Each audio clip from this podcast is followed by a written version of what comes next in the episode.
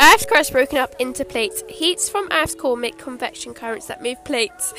It also makes the magnetosphere four type of plate boundaries: destructive, constructive, conservative, and collision. Different hazards at each boundary. Convergent, destructive, oceanic plates being subducted under continental plates.